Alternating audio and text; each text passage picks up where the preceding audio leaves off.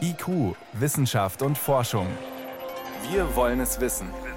Ein Podcast von Bayern 2.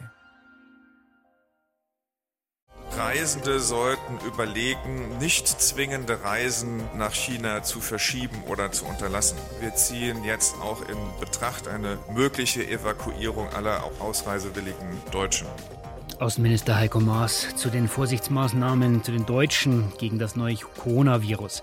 Nicht nur in China, sondern auf der ganzen Welt werden immer mehr Fälle bekannt. Wie lange dauert es, bis wir eine Impfung dagegen haben? Das ist jetzt gleich unser erstes Thema. Außerdem gehen wir danach noch unter Tage in eine Tropfsteinhöhle. Um deren Erhalt kämpfen Forscher im Libanon. Und wir sind dem Seeadler auf der Spur. Und wir fragen, warum sterben eigentlich viele dieser majestätischen Tiere bei uns nicht auf natürliche Weise, obwohl sich der Bestand eigentlich erholt hat. Schön, dass Sie weiter dabei sind. Wissenschaft auf Bayern 2 entdecken. Heute mit Stefan Geier. Stell dir sich mal vor, bei uns werden die Hälfte aller Städte abgeriegelt, alle in Quarantäne. Keiner darf rein oder raus, kein öffentlicher Nahverkehr mehr. Also ich kann es mir nur schwer vorstellen, aber für 40 Millionen Chinesen ist das gerade der Fall, vor allem eben rund um Wuhan. Da vermuten ja Experten den Ausgang der Coronavirus-Welle. Die Maßnahmen gegen das Virus, die sind bislang vor allem organisatorischer Art. Also eben die Quarantäne, Städte abschotten, kann man mobile Krankenhäuser bauen, Mundschutz tragen, Hände waschen natürlich. Aber für einen wirklich langfristigen Schutz, da bräuchte man eine Impfung gegen das Virus. Die gibt es noch nicht, aber Forscher arbeiten dran. Einer davon ist Professor Gerd Sutter. Er ist Veterinärmediziner am Lehrstuhl für Virologie an der Ludwig-Maximilians-Universität in München. Er war vor der Sendung bei uns. Meine erste Frage: Diese Coronaviren, die sind ja an sich nichts Neues. Da gibt es manche, die lösen nur harmlose Erkältungskrankheiten aus. Aber es gibt auch schlimmere Varianten. Das SARS-Virus zum Beispiel hat man vor ein paar Jahren gesehen. Es gibt noch keine Impfung gegen diese Coronaviren. Warum ist das so schwierig? Das ist natürlich eine Herausforderung für die Impfstoffforschung, weil wir es hier grundsätzlich mit neuen Erregern zu tun haben, die plötzlich in aller Regel jetzt auf die Menschheit zukommen. Und deswegen sind wir eigentlich auch in der Forschung gefragt, da möglichst schnell reagieren zu können und uns vorzubereiten. Und genau das macht man glücklicherweise seit ein paar Jahren. Jetzt heißt der Impfen, ich sage zu meinem Körper, hier schau her, das ist ein Angreifer, ein Virus, so sieht der aus, stark abgeschwächt natürlich, bereite dich mal bitte darauf vor. Funktioniert das genauso beim Coronavirus? Im Prinzip genau so. Das heißt also, wir durch die Impfung versetzen wir unser Immunsystem in die Lage, sich ganz spezifisch mit dem neuen Erreger auseinanderzusetzen. Und wir kaufen Zeit, wir gewinnen wichtige Zeit, dass der Körper im Endeffekt den neuen Erreger, den eindringenden Erreger bekämpfen kann, bevor er überhaupt, sage ich mal, zu viel Schaden anrichten kann. Sie forschen seit mehreren Jahren schon an einem Impfstoff gegen MERS, also ein anderer Coronavirus. Ist der trotzdem vergleichbar mit dem, was wir jetzt da in China sehen? Ja, das neue Coronavirus, das wir jetzt hauptsächlich in China sehen, ist ein, ein nahe verwandtes Virus zu dem MERS-Coronavirus und auch dem früheren oder dem SARS-Coronavirus. Diese Viren gehören in eine große gemeinsame Gruppe. Wie weit sind Sie mit diesem Impfstoff? Wir entwickeln ja seit einigen Jahren schon einen Impfstoff gegen MERS. Dieser Impfstoff hat jetzt äh, gerade erfolgreich den ersten klinischen Test im Menschen bestanden. Das heißt, er funktioniert? Er funktioniert, er ist sicher vor allem und er löst die entsprechenden Immunantworten aus. Sie sagen, das läuft schon seit mehreren Jahren. Kann man dann auch davon ausgehen, dass wenn man eine Impfung entwickeln möchte gegen dieses neue Coronavirus, das jetzt momentan wütet, das wird auch Jahre dauern, das geht nicht so schnell? Da sind wir eigentlich guter Hoffnung, dass wir jetzt viel besser gerüstet sind weil zum einen können wir wichtige Erkenntnisse aus dieser jahrelangen Forschungsarbeit im Endeffekt jetzt direkt nutzen in der Impfstoffentwicklung gegen das neue Virus. Wir waren auch viel schneller jetzt in der Generierung der genetischen Information, die für also uns wie sieht wichtig das genau ist. Aus? Das heißt, wir kennen, wir kennen jetzt in der Tat von dem neuen Virus bereits das ganz spezifische Oberflächenprotein, das für dieses Virus entscheidend ist, um in menschliche Zellen einzudringen. Und wir können eigentlich sehr sicher davon ausgehen, dass eine schützende Immunantwort und Antikörper sich auch genau gegen dieses Virus richten müssen. Das heißt also, wir können jetzt die MERS-Impfstoffentwicklungen quasi als Blaupause verwenden, um im Endeffekt ähnliche Verfahren oder fast gleichartige Verfahren gegen das neue Coronavirus einzusetzen. Aber es ist nicht so, wenn ich eine Impfung gegen ein Coronavirus habe, zum Beispiel MERS, dann habe ich eine Impfung gegen alle Coronaviren. Nein, das ist leider nicht so. Man muss auch sagen, hier, die Viren sind sehr nah miteinander verwandt. Aber grundsätzlich entwickeln sich die Viren ja über viele Jahre. Und daher sind dann sozusagen die feinen Abläufe der Infektion und auch die Reaktionen im entsprechenden Wirt, die sind häufig dann doch unterschiedlich. Aber glücklicherweise die groben Baupläne, die sind manchmal eben dann doch fast gleich und genau das ist hier der Fall. Was heißt das denn konkret? Also es ist ja immer schwierig zu reagieren, wenn das Problem schon läuft, aber wie lange würde man denn brauchen, wenn man jetzt eine Impfung Ja, konkret heißt es, wir arbeiten ja in unserem Verfahren mit einem bereits klinisch sehr gut erprobten Impfvirus, das wir als Vehikel nutzen, um dieses neue Coronavirus-Oberflächenprotein produzieren und verabreichen zu können. Wir konnten eigentlich, sobald die Gensequenz des neuen Virus verfügbar war, konnten wir uns schon die notwendigen Abschnitte des Virus synthetisieren und sind da schon dabei an der Arbeit, diese Abschnitte jetzt in unser Impfvirus einzubauen. Das heißt, Sie wissen genug über dieses neue Virus? Wir wissen für die Impfstoffentwicklung auf internationaler Ebene schon genug und deswegen bin ich eigentlich auch recht zuversichtlich, dass wir recht schnell, sehr wahrscheinlich im Laufe dieses Jahres bereits erste experimentelle Impfstoffe sehen werden. Ich weiß, dass mehrere internationale Gruppen, die bereits Erfahrungen in der MERS-Impfstoffentwicklung haben, sich da auch schon ganz aktiv an die Arbeit gemacht haben. Momentan trotzdem gibt es noch keine Impfung. Sie haben gesagt, im Laufe des Jahres, wenn es gut läuft, bis dahin kann man also nur organisieren. Was heißt das denn, wenn dieses Virus zu uns nach Deutschland kommt jetzt momentan? Ja, ich glaube, in Deutschland sind wir gut organisiert. Man kann da eigentlich nur das Gleiche empfehlen, wie wir hier jetzt auch für die saisonale Grippe, die übrigens gerade in, auf die höchste Welle aufläuft. Also die klassischen Hygienemaßnahmen sind da dann sehr wahrscheinlich auch völlig ausreichend. Also man kann da sagen, Hände waschen, Hände waschen, Hände waschen. Und die klassischen Infektionshygienemaaßnahmen, das ist das, was wir als Menschen auf der Straße berücksichtigen können. Und ansonsten sehe ich unser Gesundheitssystem gut gerüstet. Wir müssen natürlich in den Krankenhäusern und eventuellen Quarantänestationen dann entsprechend vorsichtig vorgehen. Wenn Sie beobachten, wie das in China abläuft, wird da alles richtig gemacht? Das ist von außen, glaube ich, sehr, sehr schwer einzuschätzen. Im Moment hat man den Eindruck, dass diese Maßnahmen, die da ergriffen werden, sind ja weltweit einzigartig. Das hat noch nie ein Land bei einer ankommenden Infektionswelle in diesem Maße irgendwo durchgeführt.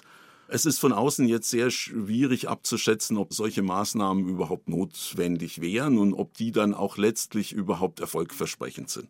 Ich glaube, die Wissenschaftsgemeinschaft rechnet schon mit einer weiteren Ausbreitung des Virus weltweit. Das heißt also, wir müssen eigentlich über kurz oder lang damit rechnen, dass das Virus auch bei uns auftaucht. Ich habe da keine große Sorge. Wir sind da eigentlich gut gerüstet. Das Coronavirus breitet sich immer weiter aus, nicht nur in China. Warum es noch keine Impfung gibt und warum wir trotzdem keine Panik haben müssen, das waren dazu Informationen, Einschätzungen von Gerd Sutter. Er ist Veterinärmediziner am Lehrstuhl für Virologie an der Ludwig-Maximilians-Universität in München. Herr Sutter, ich danke Ihnen herzlich für den Besuch im Bayern 2 Studio. Vielen Dank, war mir eine Freude. Und mehr zum Thema Viruswellen gibt es morgen Abend dann bei den Kollegen vom Alpha-Thema. Das lautet nämlich Pandemien. Also die setzen noch einen drauf. Wie entstehen solche dramatischen weltweiten Krankheitswellen und welche Mittel haben wir dagegen? Morgen Abend ab 21 Uhr in ARD Alpha. IQ, Wissenschaft und Forschung gibt es auch im Internet. Als Podcast unter bayern2.de. Und jetzt ist es 18.14 Uhr. Wenn wir momentan vom Libanon hören, dann vor allem in den Nachrichten, wenn es um Demonstrationen gegen die Regierung geht, um Unruhen und Gewalt, dabei hat dieses Land am Mittelmeer zwischen Syrien und Israel viele erstaunliche archäologische und Naturschätze zu bieten. Einer davon, der liegt tief unter der Erde, die Jeta Grotto, eine Tropfsteinhöhle mit den längsten Stalagmiten der Welt. Stalagmiten, das sind die Steine, die von unten nach oben wachsen. Forscher versuchen, dieses faszinierende Gängesystem auf Dauer zu erhalten und das ist gar nicht so einfach, wie Michael Marek berichtet. Es könnte die Kulisse für einen halluzinogenen LSD-Trip sein. Bunte, fantastische Gebilde aus Kreisen und Spiralen, Sprossen und Türmen bauen sich auf. Riesige Zwiebelknollen, überdimensionale Brokkoliröschen und Pilze von imponierenden Ausmaßen erscheinen im geheimnisvollen Halbdunkel. Ein Rauschzustand? Eine göttliche Komödie? Nein, es sind Tropfsteine, hunderte Meter tief im Berg versteckt. Jaita Grotto heißt das Höhlensystem, erklärt Shade in gebrochenem Englisch. Der junge Mann arbeitet als Führer und erklärt den Touristen, dass die kleinere Höhle 2,2 Kilometer lang ist und 700 Meter davon begehbar sind. Die größere zweite Höhle ist sogar über sechs Kilometer lang. In den 1960er Jahren bohrte man hier einen über 100 Meter langen Tunnel in den Berg, um die Höhle für Besucher zu öffnen. Es geht hier darum, die Tropfsteinhöhle, diese Dimension ist eine sehr fragile, sensible Biotop.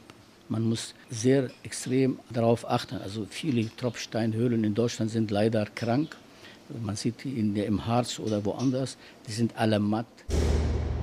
Ihren jetzigen guten Zustand verdankt Jeta Grotto ihrem Direktor Nabil Haddad.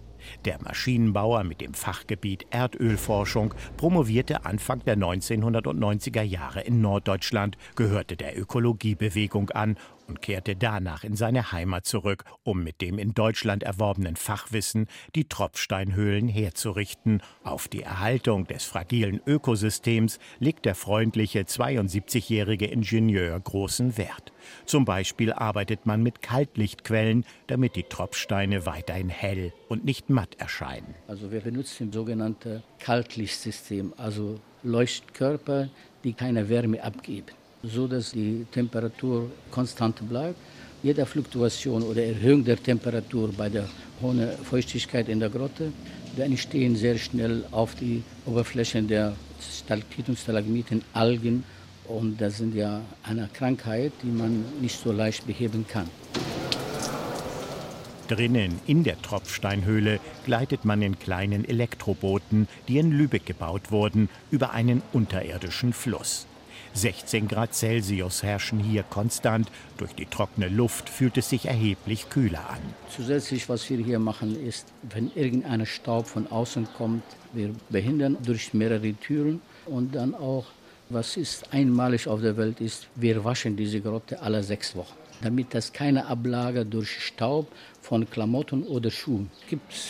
Also wie Sie sehen, das ist die Naturfarbe, bleibt das bei Gestein. Drei riesige Kammern reihen sich in Jeta Grotto aneinander. Gleich in der ersten, der weißen Kammer, wartet der eigentliche Höhepunkt eines jeden Besuchs. Der 8,20 Meter lange und damit größte Stalaktit des Planeten. Vermutlich waren die Kalksteinhöhlen in Jeta Grotto nur in prähistorischen Zeiten bewohnt. Heute gebe es nur eine Fledermausart in den Höhlen, erklärt Direktor Nabil Haddad und weist auf die Besonderheiten von Flora und Fauna hin. Es gibt keine anderen Tiere, also im Wasser keine Fische. Noch gibt es Vegetation. Wenn ich sage, das ist eine sensible Biotop, kann sehr leicht umkippen. Also wenn ich organische Mittel mit reinbringe, wenn man Brot reingibt, wenn man, ich habe leider Grotten gesehen, wo man drin Cola trinkt, ein Bier trinkt. Hier sind wir strikt, sogar Anfassen der Steine, die noch im Entstehen sind. Wenn ich sie anfasse und meine Hand ist mit Fett behaftet und dann übertrage ich Fett von meiner Hand auf die Gesteine, dann ändere ich die Entstehungsgeschichte von einem Gesteine. Das meine ich mit Aufrechterhaltung Ökosysteme was intakt ist. Also Finger weg, wenn was wirklich Besonderes entsteht. Michael Marek war in der Jeta Grotto im Libanon unterwegs. Sie hören Bayern 2, es ist 18 Uhr 19 Minuten. Bayern 2. Wissenschaft schnell erzählt. Das macht heute Priska Straub und mhm. los geht's mit Fingerabdrücken. Die ja. könnten in Zukunft noch verräterischer sein. Dabei sind die doch eigentlich schon eindeutig, oder? Naja, man konnte bisher natürlich bestimmen, eindeutig mehr oder weniger, wer einen Fingerabdruck hinterlassen hat. Die Hoffnung ist jetzt aber in Zukunft außerdem zu bestimmen, wie alt er ist. Aha. Zu welchem präzisen Zeitpunkt er hinterlassen wurde, an einem Tatort zum also Beispiel. Ich bekomme dann als Ermittler noch mehr Informationen aus einem Fingerabdruck. Und wie ja. geht es? Mit einer Methode, die relativ einfach ist. Das haben jetzt US-amerikanische Wissenschaftler vorgestellt. Man untersucht nämlich die organischen Bestandteile des Fingerabdrucks, also dem Fettfilm der Haut. Mhm. Die Zusammensetzung ist bei jedem Menschen einzigartig und ebenso individuell wie das Muster auf der Fingerkuppe, diese sogenannten Papillarlinien. Mhm. Man schaut sich also an, wie der Fettfilm sich mit der Zeit zersetzt. Die Luft reagiert ja mit den einzelnen Bestandteilen dieser Fette und das kann man messen mit einem bildgebenden Verfahren der sogenannten Massenspektrometrie. Die analysiert chemische Verbindungen und ihre Zerfallsprodukte bis in die kleinsten Teilchen. Das heißt, wenn ich meinen Finger hier so auf den äh, Tisch mache und meinen Finger abdrücke, dann der zerfällt dieser Fettfilm mit der Zeit. Und auf sehr charakteristische Art und Weise auch. Meist schon innerhalb der ersten 24 Stunden gibt es deutliche Veränderungen. Ein sogenannter Alterstest. Und er könnte in Zukunft eben auch klären, nicht nur ob ein Verdächtiger am Tatort war, sondern eben auch wann er da war. Und das ist ja möglicherweise entscheidend. Ein anderer Schauplatz aus der Vergangenheit. Es geht um eine Naturkatastrophe, den Ausbruch des Vesuvs im Jahr 79 nach Christus. Da fällt mir Pompeji ein, mhm. begraben unter der Asche, Meter hoch. Ja, es gibt auch Herculaneum, das ist eine Siedlung etwas weiter westlich am Golf von Neapel. Auch dort hatte man keine Zeit mehr, sich in Sicherheit zu bringen. Asche, Gas und Glutlawinen von bis zu sieben 700 Kilometer pro Stunde kamen da herabgeschossen. Jetzt berichten italienische Forscher dort von einem außergewöhnlichen Fund, mhm. nämlich von dem Gehirn eines Menschen, das buchstäblich zu Glas gebacken wurde.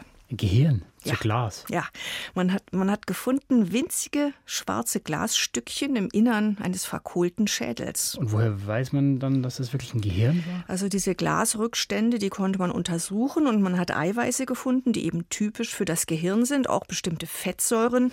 Die Hitze, die muss so extrem gewesen sein, dass der menschliche Körper dazu einfach verdampft ist. Das Hirn aber ist in der Hirnschale verglast, vitrifiziert, sagen die Wissenschaftler dazu. Sowas passiert extrem selten selten. Verglaste Hirnreste hat man überhaupt noch nie gefunden und das macht den Fund so extrem einzigartig. Und bizarr.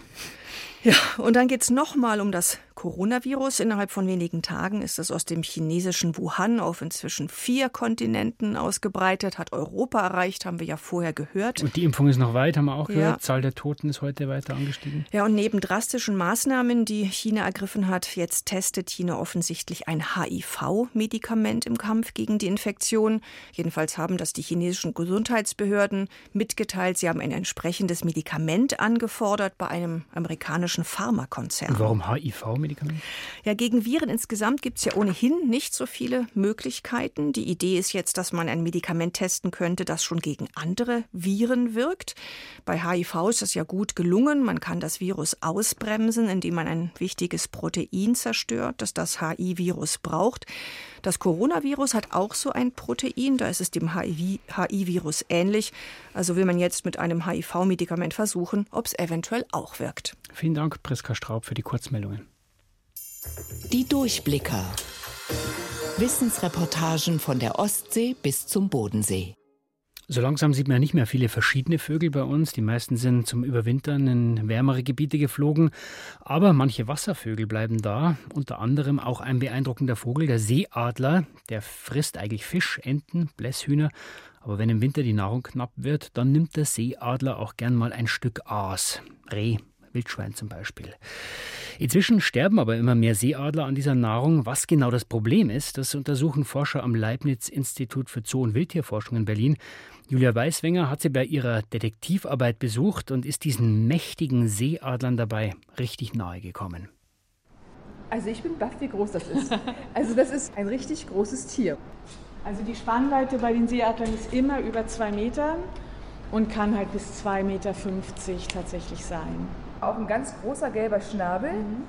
nach vorne hin so nach unten gebogen und braun-weiß gefleckt ist dieser Seeadler. Mhm. Und das ist aber noch kein adultes Tier. Also die adulten Tiere, die sind dann wirklich braun und haben so einen beigen Kopf. Okay. Neben mir ist Susanne Aus. Sie sind technisch-medizinische Assistentin hier von den Forschern, die die Seeadler untersuchen, um mhm. die Todesursachen festzustellen. Wie genau gehen wir da heute vor? Ja, wir haben die Vögel ja gerade geröntgt. Das können wir uns gleich mal ansehen auf dem Röntgenbild. Und dann wird Dr. Krone hinzukommen, die Organe beurteilen. Wir nehmen dann einige Proben und die Proben werden eingefroren für die Laboruntersuchung dann in den nächsten Wochen. Okay, also wir sehen jetzt hier das Bild von dem Vogel. Genau. Ja, erinnert durchaus an ein Hühnchen. ja, letztendlich sind Vögel alle ein bisschen gleich. Hier sieht man zum Beispiel, wenn ich das mal hier vergrößere, diese kleinen weiß leuchtenden Pünktchen und das könnte halt auf Metallpartikel hindeuten. Also im Magen mhm. sehen wir so kleine weiße Punkte. Ja. Man sieht das wirklich nur, wenn man ganz genau hinguckt. Und das könnte Blei sein, meinen Sie, oder was? Das kann ich jetzt so nicht sagen, aber das ist auf jeden Fall ein Metall. Könnte das die Todesursache sein? Das könnte die Todesursache sein. Bleivergiftungen sind relativ häufig bei Vögeln, ne, weil sie eben auch Tiere fressen, die von Jägern geschossen wurden. Und wenn die mit Blei geschossen haben, dann kann es eben sein, dass die Vögel das fressen und dann an der Bleivergiftung sterben. Richtig, ja. Hallo. Ach so, ja klar. Hallo. Ja, hallo. Jetzt wird er aufgeschnitten? Ja.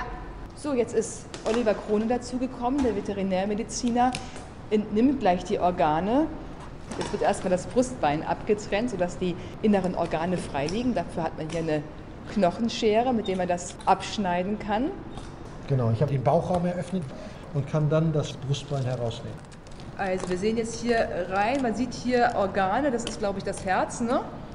Das dicke hier? Das ist das Herz. Das rotbraune ist die Leber. Okay, und der Darm ist ja nicht so richtig dick, das ist ja wie so ein Regenwurm, so dick ungefähr, ne? Dieser ist auch jetzt noch atrophiert, dieser Darm. Das heißt, er ist zurückgebildet worden, weil das Tier gehungert hat, massiv gehungert hat. Es ist in einem sehr schlechten Ernährungszustand. Es hat kein einziges Fettgewebe und auch schon das Herzkranzfurchenfettgewebe ist resorbiert. Also Sie präparieren jetzt hier die einzelnen Organe raus. Genau, ich habe ein Stück Lunge genommen, das kommt in die Probenbank. Dann habe ich den Magen herausgenommen, die Milz und auch die Leber mit der Gallenblase. Die Gallenblase ist massiv vergrößert. Okay. Die Gallenflüssigkeit ist massiv eingedickt. Das zeigt also, dass das Tier krank ist, aber er härtet den Verdacht einer Bleivergiftung. Oh, das ist der Magen, den Sie gerade aufschneiden, ne? Das ist der Magen, das ist der Mageninhalt. Gar nicht Igitigit, im Gegenteil, das zeigt, dass der Vogel vermutlich, weil er erhebliche Verdauungsprobleme hatte, ausschließlich Pflanzenfasern aufgenommen hat. Und wir sehen hier also diverse Nadeln ja. von Fichten und ansonsten noch Grasfasern. Der hat sich selbst versucht zu medikamentieren, um diesen Mageninhalt, der ihn noch gestört hat, sprich die Bleisplitter, auswürgen zu können. Aber es ist ihm nicht gelungen, offenbar, ja? Genau so ist es. Das werden wir jetzt alles herausnehmen und die Metallpartikel herausisolieren. Die werden dann speziell analysiert, bis wir sicher sein können, dass es sich dann wirklich um dies oder jenes Metall handelt. Und dann wird jetzt noch die Speiseröhre herausgenommen, die Luftröhre und eine Gehirnprobe gezogen. Aha. Wow, jetzt müssen Sie ganz schön ziehen hier an dem Hals. Ja, ich trenne jetzt praktisch die Speiseröhre und die Luftröhre von dem darunterliegenden Gewebe und mache das stumpf. Deswegen ist das so ein bisschen Ziehen und Zerren. Und dann kommt ein Stich praktisch mit dem Skalpell. Wo stechen hinten, Sie da jetzt rein? Hinten in den Nacken. Und dann können wir mit der Spritze durch das Hinterhauptsloch das Gehirn extrahieren. Ah, da kommt jetzt so ein gelbes Mus raus. Ein kleines bisschen fester ist es noch, wenn es ganz frisch ist, aber leider zersetzt sich das auch relativ schnell. Das wird dann auch unter dem Mikroskop oder wo wird das angeschaut? Das geht auch in die Organbank rein. Ein Probenbeutel, der wird auf Quecksilberbelastung untersucht. Und das restliche Gehirn wird asserviert und wir haben da diverse Untersuchungen bis hin zu Vogelgrippe, Viren schon nachweisen können. Seit 2000 machen Sie das schon, dass Sie die Seeadler untersuchen. Was sind denn Ihre Ergebnisse bisher? Allein für die deutschen Adler kann man sagen, dass die wichtigste Todesursache mit Abstand die Bleivergiftung ist. Jeder dritte bis vierte gefundene tote Adler ist an einer Bleivergiftung durch die Aufnahme von bleihaltiger Munition gestorben. An zweiter Stelle der Todesursachen kommen dann die Kollision mit der Bahn. Sterben mehr Adler durch den Menschen bei Windkraftanlagen als natürlich? Ja, 60 bis 70 Prozent sind anthropogen verursacht und 20 bis 30 Prozent sind natürliche Todesursachen. Wir hoffen auf die Einsicht von Politikern, endlich ein Gesetz zu erlassen, was dieses Blei wirklich komplett verbietet. Wir werden weiter Seeadler untersuchen, auch um zu zeigen, ob die Bleivergiftungen zurückgehen. Alle Greifvögel, die an diesen Kadavern fressen, nehmen das Blei, nehmen diese Splitter auf und sterben dann daran. Die Durchblicker. Eine Co-Produktion von BR, WDR und NDR. Obduziert den Seeadler. Julia Beiswenger war für uns dabei.